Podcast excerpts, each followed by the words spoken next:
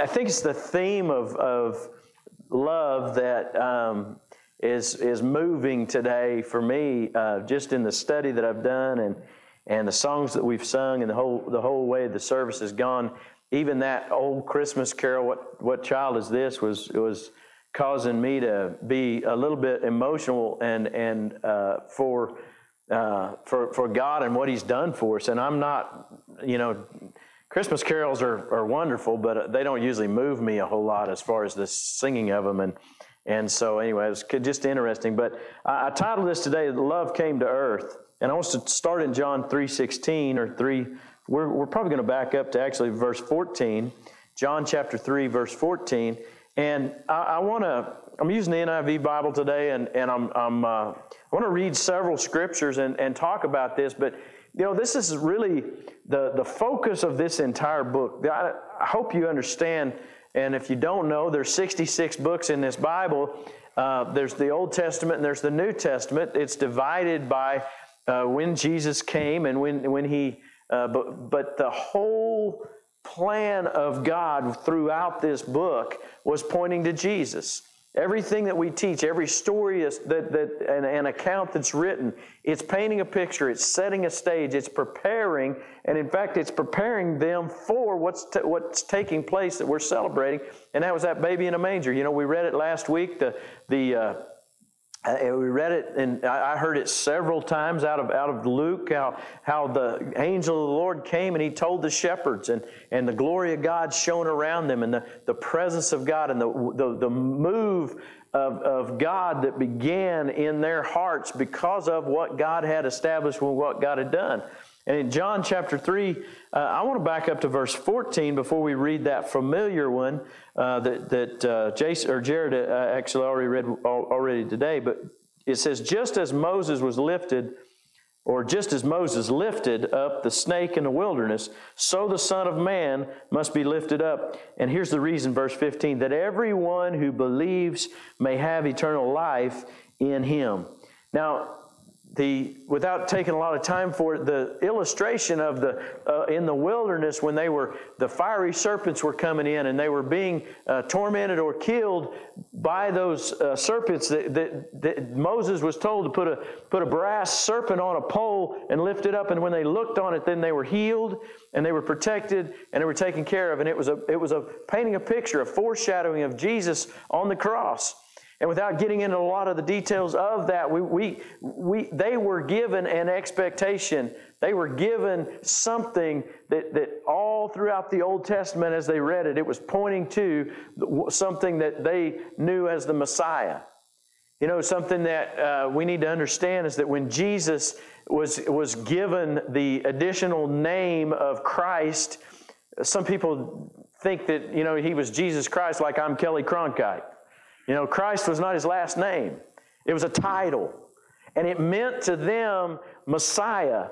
I've heard it defined as the anointed one and his anointings. I've heard it the, the one, but it was pointing to something. Jesus was, was not a, a name that was the first per, he was not the first person to be named Jesus. Uh, in other, in other uh, well, in, in uh, Spanish or in uh, uh, Spanish, Jesus is spelled the same way. We'd, we'd see it. I, I had a guy, uh, was, he was at a roping. uh, Scott, I don't remember who it was. He was at a roping, and he said, Man, I, I knew I was going to win because I had Jesus roping on the other. You know, it was team roping, and, and I, was, I was roping with Jesus. Well, he was roping with Jesus. But it was a name that was not uncommon.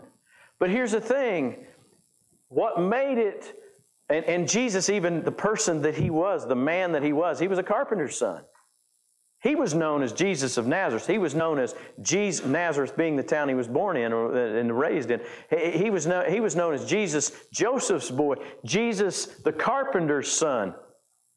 That's how they distinguished him. But all of a sudden, one day, at some point later on, when he became a man and when, when God set him apart, all of a sudden he became Jesus Christ. He became the Messiah. And that was, that was the, the whole transformation that began to take place in people's lives. And, and, and they who had been waiting, anticipating. You know, there's such a, uh, there's something about us having a heart and an expectation to anticipate God to do something. That's why I say almost every Sunday, God, we thank you for what you've done, for what you're doing, and what you're going to do. Because for me, I'm anticipating, I've, I've developed in me an anticipation for God to show up. You know, I don't prepare more because now the church is full. I, I, prepared just as hard, just as much, doing just as much prayer when there was a, just a handful of people here. But, but God, we, and that's what I tell my, my, my Sunday school teachers or, or people that are doing ministry, you've got to prepare. You set your heart that you're going to expect God to move, whether there's one there. There were a few services that I've preached in where it was my family and maybe a few more. There's been times, and, and they'll tell you, I didn't cut the sermon in, in two. I didn't, I still gave them the full load. You know, the old story of the, you know, the country preacher that snow blizzard, and you know that he's he's preaching. Or he, uh, one old farmer finally gets there, or rancher gets there in his wagon, and and uh, you know he preaches the whole sermon. And when he gets done, the old cowboy says, "Well, you know, uh, preacher, I just want to give you an illustration. If I calling for my cows and I got a load of hay, and only one cow shows up, I don't dump the whole load on her." or for well, I tell you, I'm just the opposite. I'm going to give it because God put it in my heart. I'm, I'm going to prepare the same.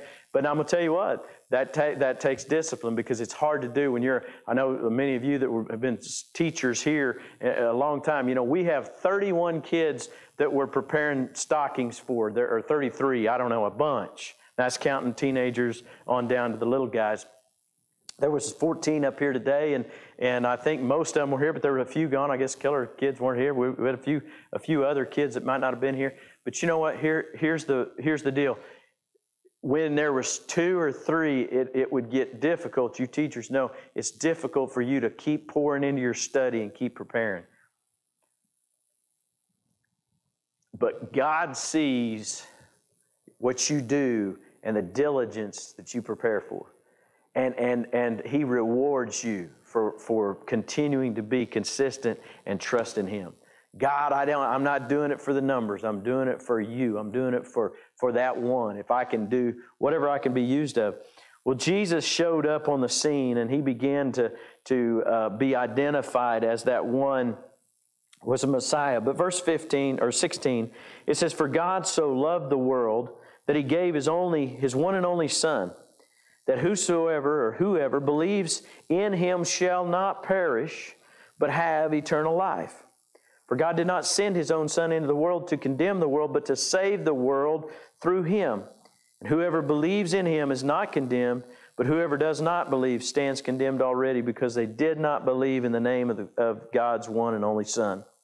You know, the example or the, the, the understanding is, is that God in his love sent his Son and his son became flesh and dwelt among us. And because he did that, he demonstrated God's love in turn for us by going to the cross.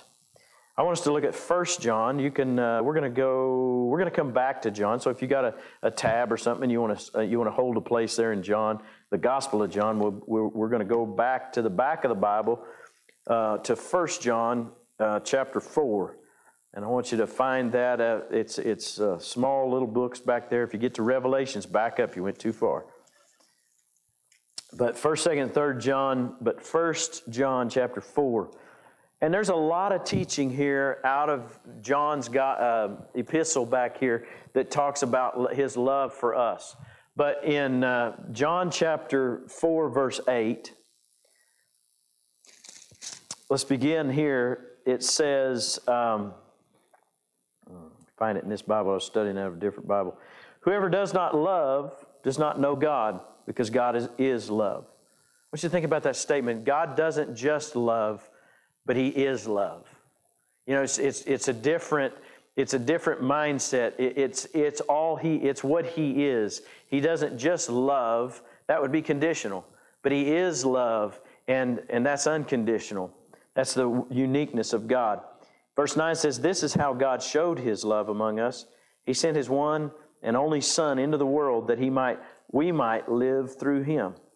This love, this is love. Not that we loved God, but that he loved us and sent his Son as an atoning sacrifice for our sins. Dear friends, since God so loved us, we also ought to love one another. No one has ever seen God, but if we love one another, God lives in us, and his love is made complete in us. And I just add that when God lo- lives in us and we love others, then God, then, then people begin to see God in us. You know, it's interesting how we begin, like Dakota's illustration, we begin to, to, to view life different, world, the world different when God begins to, to, to uh, do something in our hearts. You know, the world and dealing with people and the environment that we're in sometimes can cause us to be very cynical. You know, sometimes you get hardened. I remember uh, growing up, and, and I, I told the truth, and, and I was, if I was a man of my word as a young man, I was taught that way. And, and I remember that if I said I was going to do something, I was going to do it. And if I couldn't do it, I was going to come to you and say, "Look, I just I can't get the, I, I just can't do this." But my intent was always to do what I said I was going to do. And I remember as an 18 year old kid, and I was a senior in high school, and, you know, mom was uh, going through a lot of stuff back then. I was living with my aunt and uncle up here, and, you know, we'd lost the ranch and we are going, I don't have time to tell her whole story. But, it, you know, she wasn't able to help, and I wasn't going to absolutely, I was not going to ask her to help me. My aunt and uncle that I lived with were not financially in a position to help me. But so from the time I was 17, I chose to take on my you know, pickup payment, my, my rodeo and my expenses, my, my show steers, feed. I, I paid for all that and worked uh, and while I went to high school. And you know, I don't I don't begrudge that. I actually value that. But I remember there was one guy that I was working for, and actually I think it was between my junior and senior year. I, I worked for him that summer, and and he I had a lot of hours built up, and he kept telling me, "I'm gonna pay you. I'm gonna pay you. I'm gonna pay you." And this guy had a reputation of not paying people, but I believed him. I, I considered him a friend. And, and, and I, I was working, and, and he, he said, I'm going to pay you, I'm going to pay you, I'm going to pay you. And, and I kept believing that, and I kept working. And I kept showing up, and we were putting up hay, and we were working ground, and we were cutting, doing harvest. And so, I mean, I was working a lot of hours, and, and I kept believing this. And finally, I got to a point where my bills were coming due. You know, my pickup payment was getting behind. My insurance payment was getting behind. My co-op bill for feed for my show steer was getting behind. I had borrowed money for, for my show steers at the bank, and I had a, a note at the bank. Now I'm 17 years old. Now I only needed a maybe a thousand or fifteen hundred. I don't I don't know. It wasn't. Uh, now it's laughable, but at the time it might as well have been fifty thousand that I needed because I, and, and I was totally overwhelmed by that situation. Now, after I went through that, I learned something very valuable. Some people don't do what they say they're going to do. And what I had to guard against was that I get cynical or hardened to trust people. Now, wisdom will tell you don't keep working for somebody for, you know, 2 months I'm gonna sell something this week. I got some calves going to the sale. I got some. I got some wheat that I'm gonna sell. I got. He, that's what there was a story after story after story, and he was struggling. I mean, he was about to lose everything, and I didn't know that. But the thing was, he strung me along during that time. Now, my hardened, my heart could get hard against people. You may have things in your life where you've been done wrong, where you've been cheated, where you've been lied to, or, or all of these things. And, and, and the, but what God's love does for us is helps us to balance that so that we can walk in wisdom and not be taken advantage of. God didn't say you love and let people take advantage of you. But he does say, trust him and allow him to keep your heart softened to the point that you still have the ability to love. You, you know, I, I forgave that, that man. He's, he's been a friend a, a lot of years. You know, it, God restored the relationship. I let that go because I, I didn't want to hold a grudge and, and worry about that. The thing was, I, I began to trust God in the midst of all of that, and we made, all, we made it through. I made it through all of that stuff. And I learned some valuable lessons as a result of it. It was at a point where I had nobody to bail me out. I had nobody to, now, had I known, I, I, you know, my, my, actually my grandma, or there was some, there were some people that would have come to help. But I didn't ask for help. I, I didn't, I, I, just, we just, I just went through it and, and we got to the other side. but I had to allow the love of God to offset the thing that would have hardened me to the point that I wouldn't have been able to have a relationship with this individual and even affect other relationships in my life. See, when we love God, or the God of love is in, or the, when God is in our heart, so is the love of God. And the love of God then causes us to see the world different. We don't, we don't see the world the same. And we begin to allow for people's weaknesses, frailties, mistakes, the, the things, and you can, you can walk in the power of God to forgive. Now, he goes on. It says in verse 15, if anyone acknowledges that Jesus is the Son of God, and I'm still in 1 John chapter 4, verse 15, God lives in them and they in God. And so we know and rely on the love God has for us. Again, it says, God is love. Whoever lives in love lives in God, and God in them. This is how love made is made complete among us to, uh, to that we believe in the confidence of the day of judgment.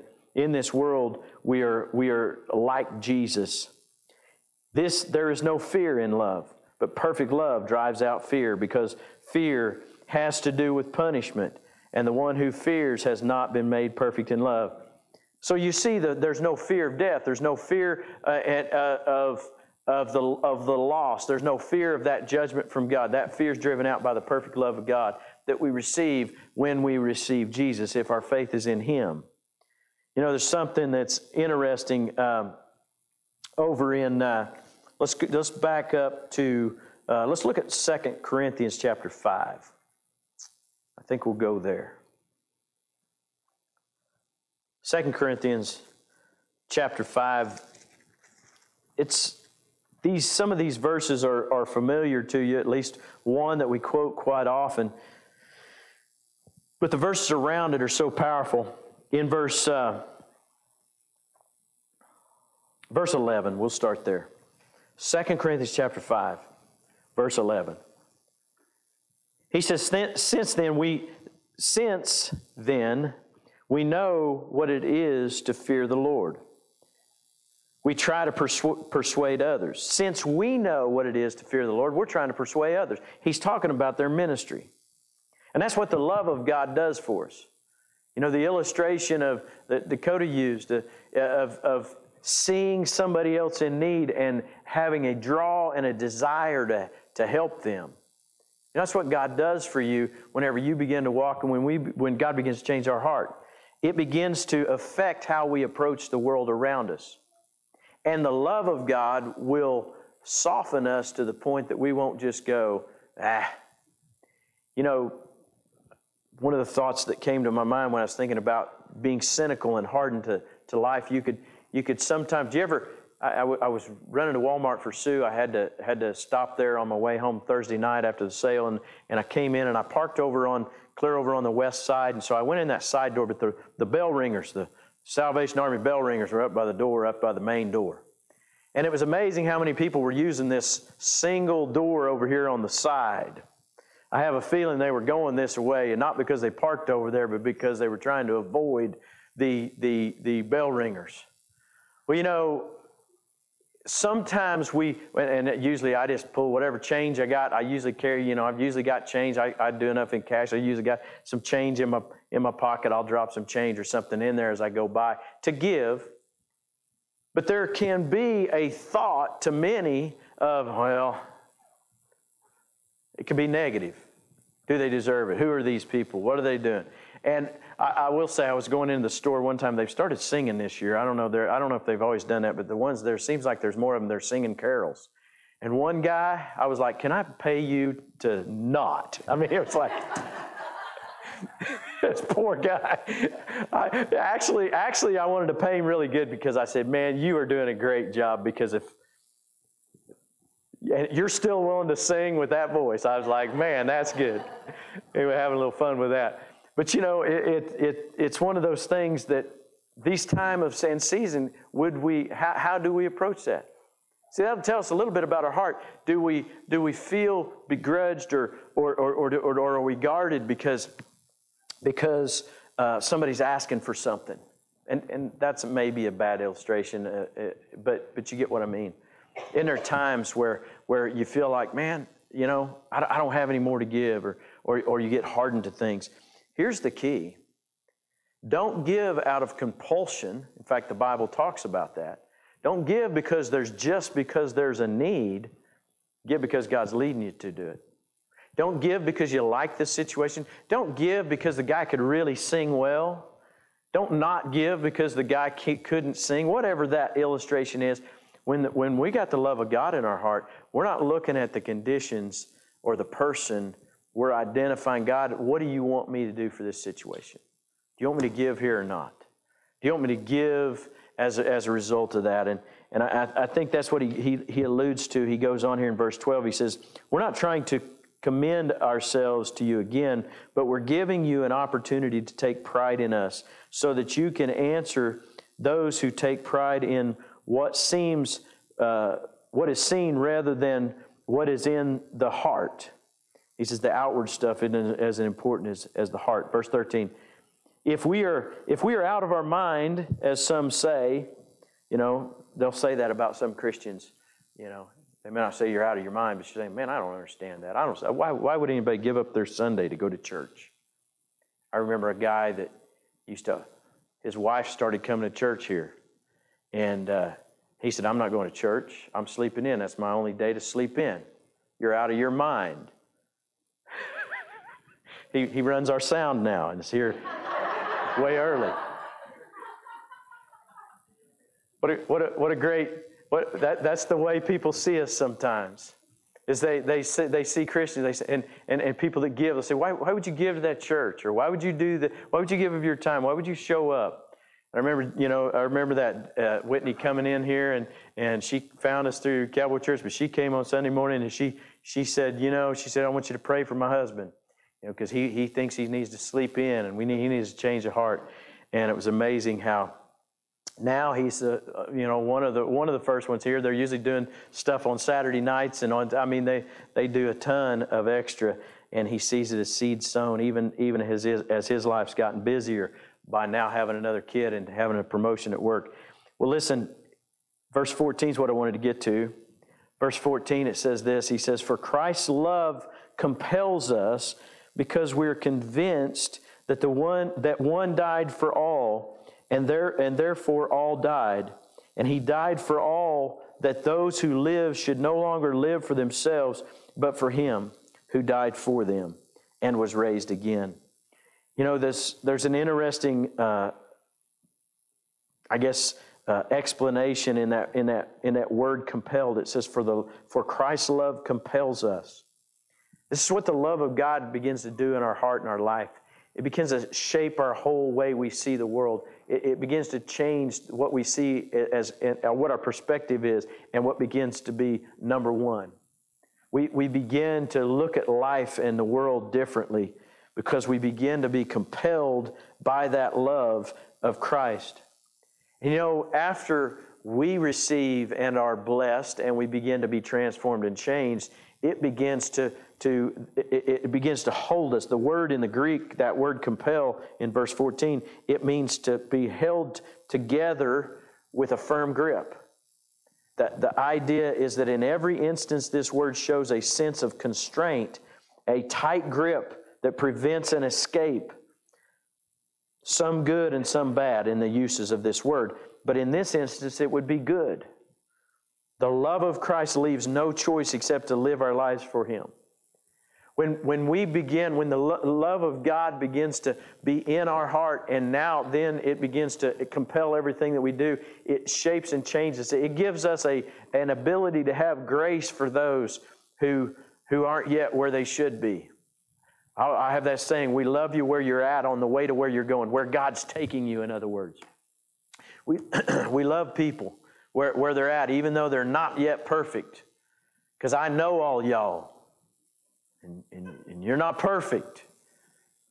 I don't know all of you that well, but I, I, can just I can just make a wager. I can just make a bet. I mean, Martha might be an uh, might be an exception, you know, and she and she always says, "No, I'm not perfect either."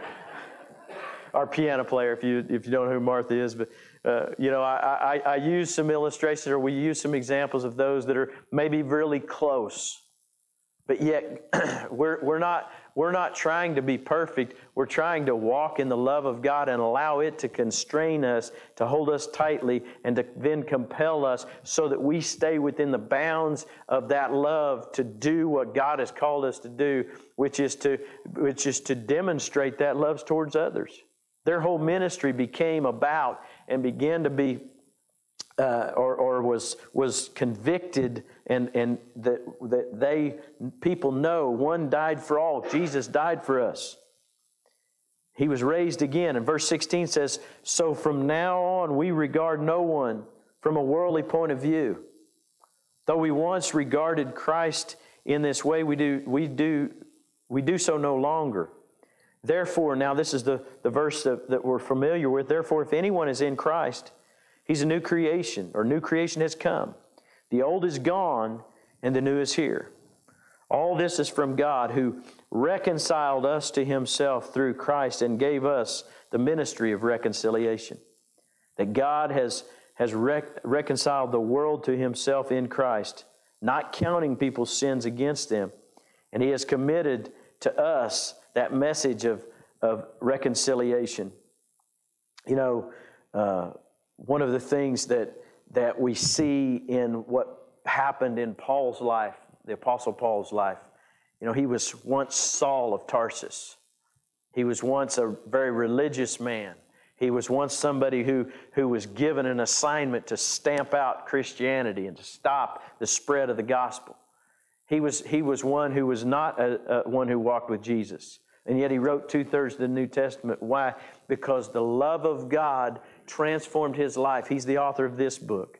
And, and he's, he's now compelled, he's held tightly to that assignment to bring that same message to the world, those that are around him, to, to let them know that Christ died for them and that they can be transformed and changed through the love of God and through what God has provided. You know, here's the thing Paul's love for Christ gave him his mission his purpose.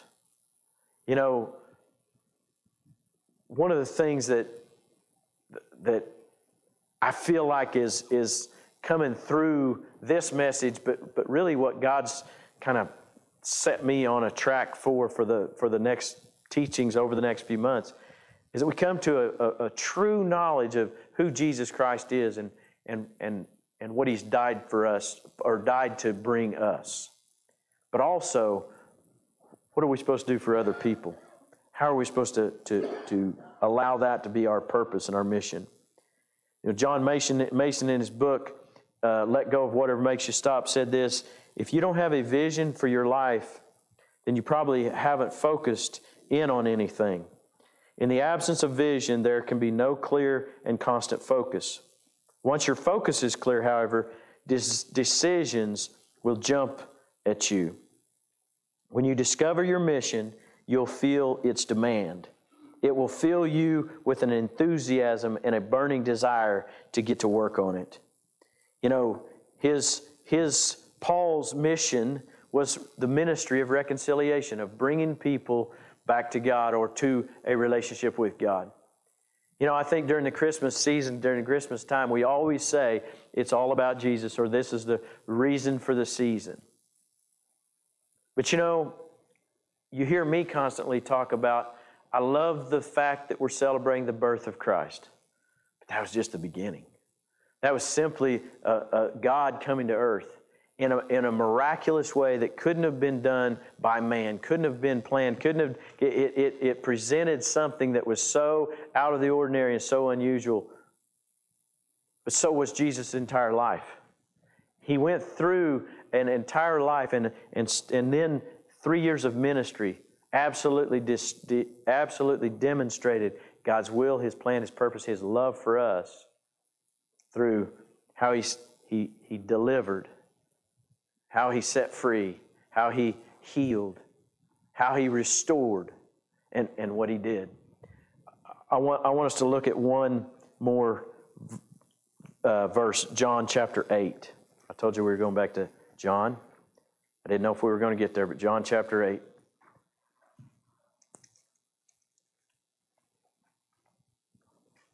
You know, this is a, a story of a woman. And you know, it's not gender specific, it, it, it doesn't just shed a, a, a light on, on women.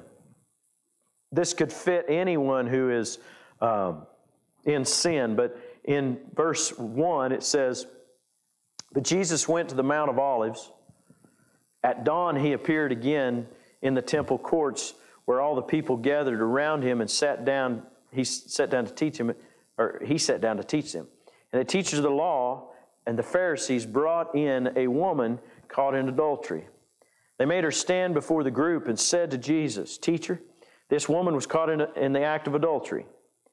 In the law, Moses commanded us to stone such a woman. Now, what do you say?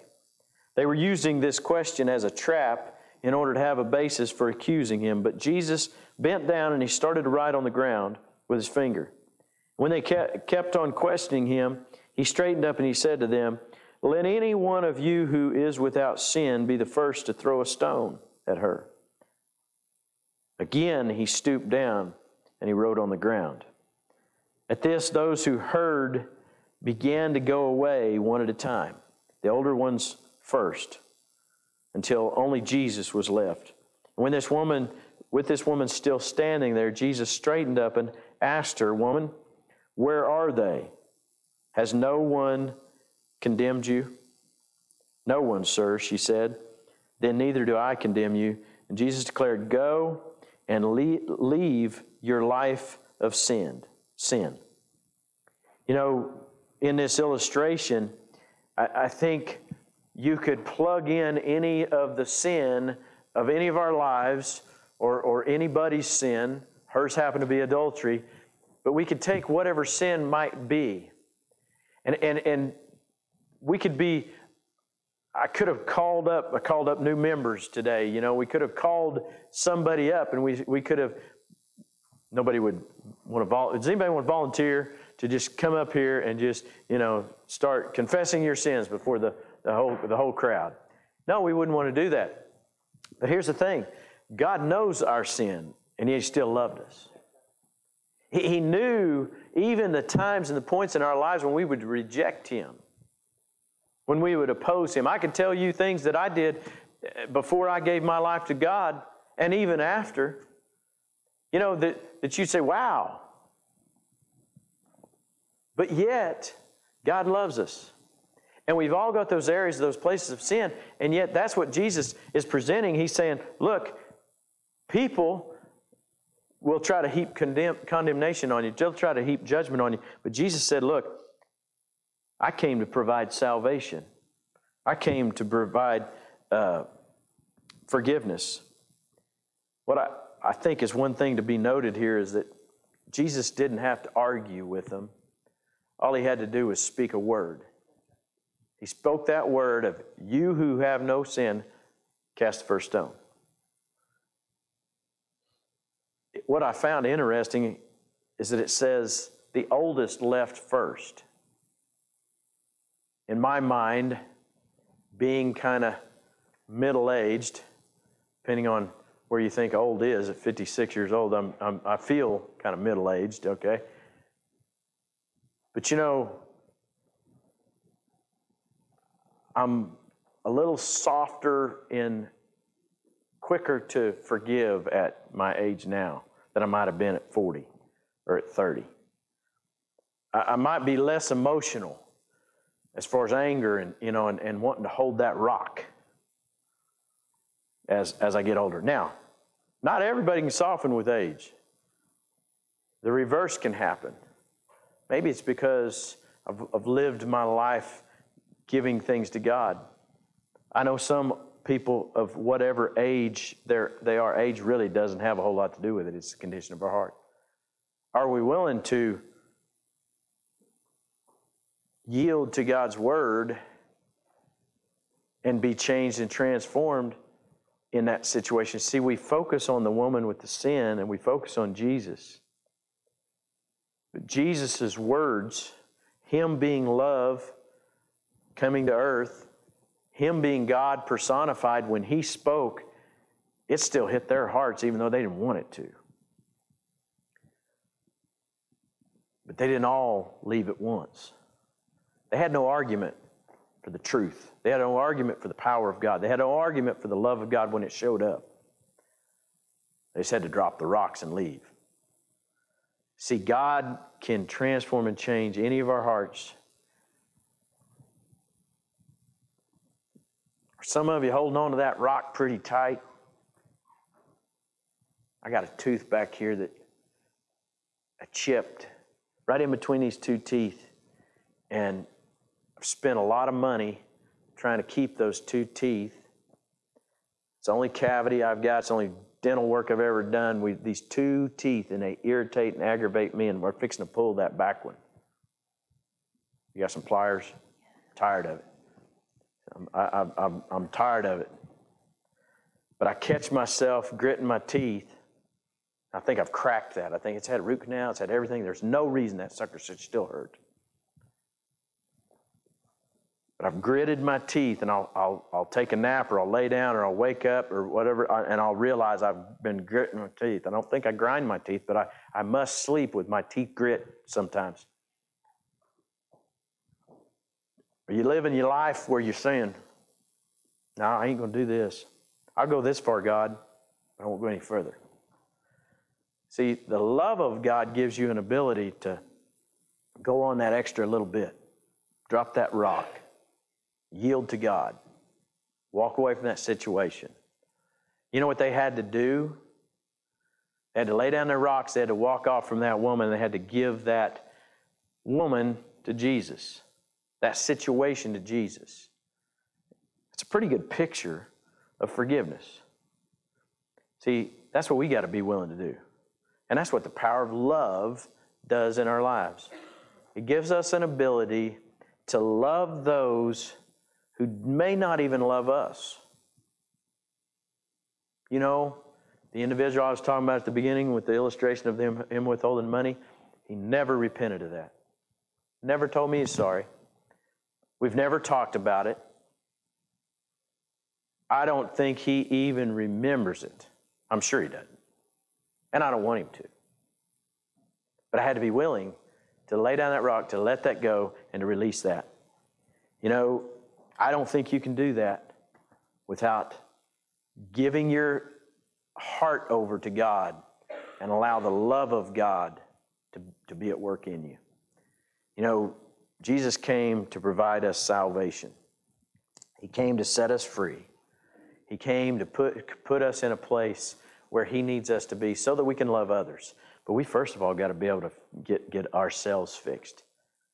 Some of the most powerful things that you'll, you'll, deal, you'll deal with in life or, or be freed up in life is, is to be able to do that. Can you release? Can you drop the rock that you're still gripping? You may not throw it, but by golly, I'm not, I'm not going to turn it loose just in case.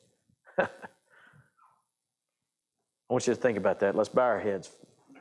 Father, I God, I thank you and I praise you. Lord, I didn't plan this service to go this way, but I, I know by your Holy Spirit that that's the way it needed to go.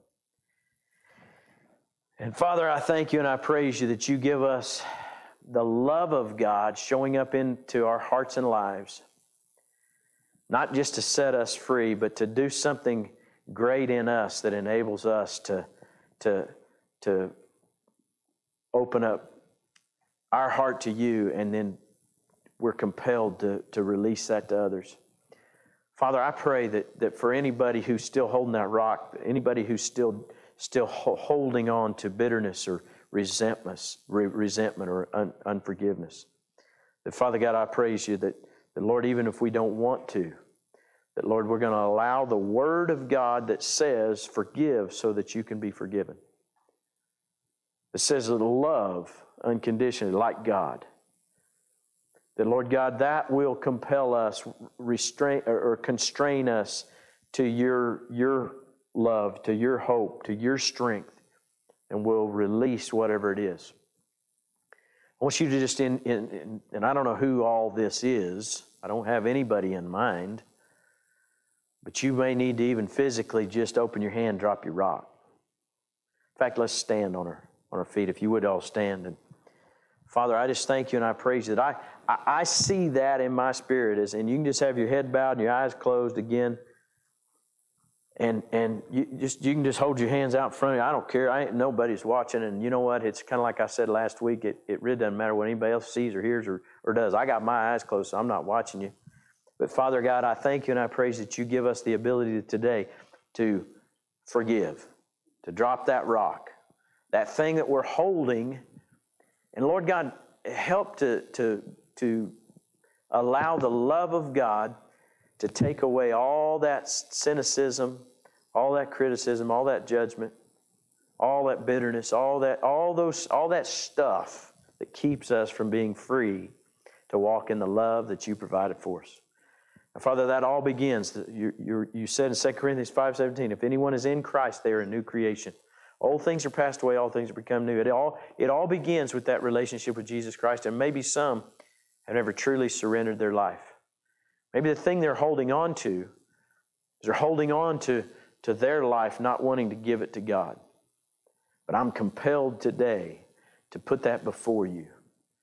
If you're in this place or you're watching and you've never made Jesus Christ Lord, I pray, Father, I pray that today would be your day, that you'd finally release your life to God and say, okay, God, you can have my heart, you can have my life. You knock all them hard edges off, you can have it. And the perfect love of God will cast out all the fears you have that have held you back. Father, I thank you and I praise you that if anybody desires to make Jesus Lord, you can pray this prayer with me and all can pray it. But you can pray this simple prayer that says, Dear Lord Jesus, forgive me of my sin. And come into my heart, and come into my life. Be my Lord and Savior. I give it to you in Jesus' name. Amen. Well, you know, I believe that there's some here today, and, and maybe some watching, that you've made that choice and that decision. I'll just offer this to you. Is there anybody that wants to be so bold as to say, I made a decision today, I'm going to give my life to Jesus Christ? I don't often do that. You don't have to come up, but you can wave at me. Is there anybody making that decision? If you're still not brave enough to raise your hand, I'll tell you what you need to do. You need to talk to me, you need to talk to the people around you, and you need to make that known. And if you're online, you need to get in touch with us. Because here's the thing once we give our life to Jesus Christ, the fight ain't over. There's going to be somebody coming after you that's going to want to, want to drag you right back into that place that you were. But you can be free. And, and, and uh, anyway, that's all, an offer that you have always contact me if you want to, and we'll pray with you. Praise God.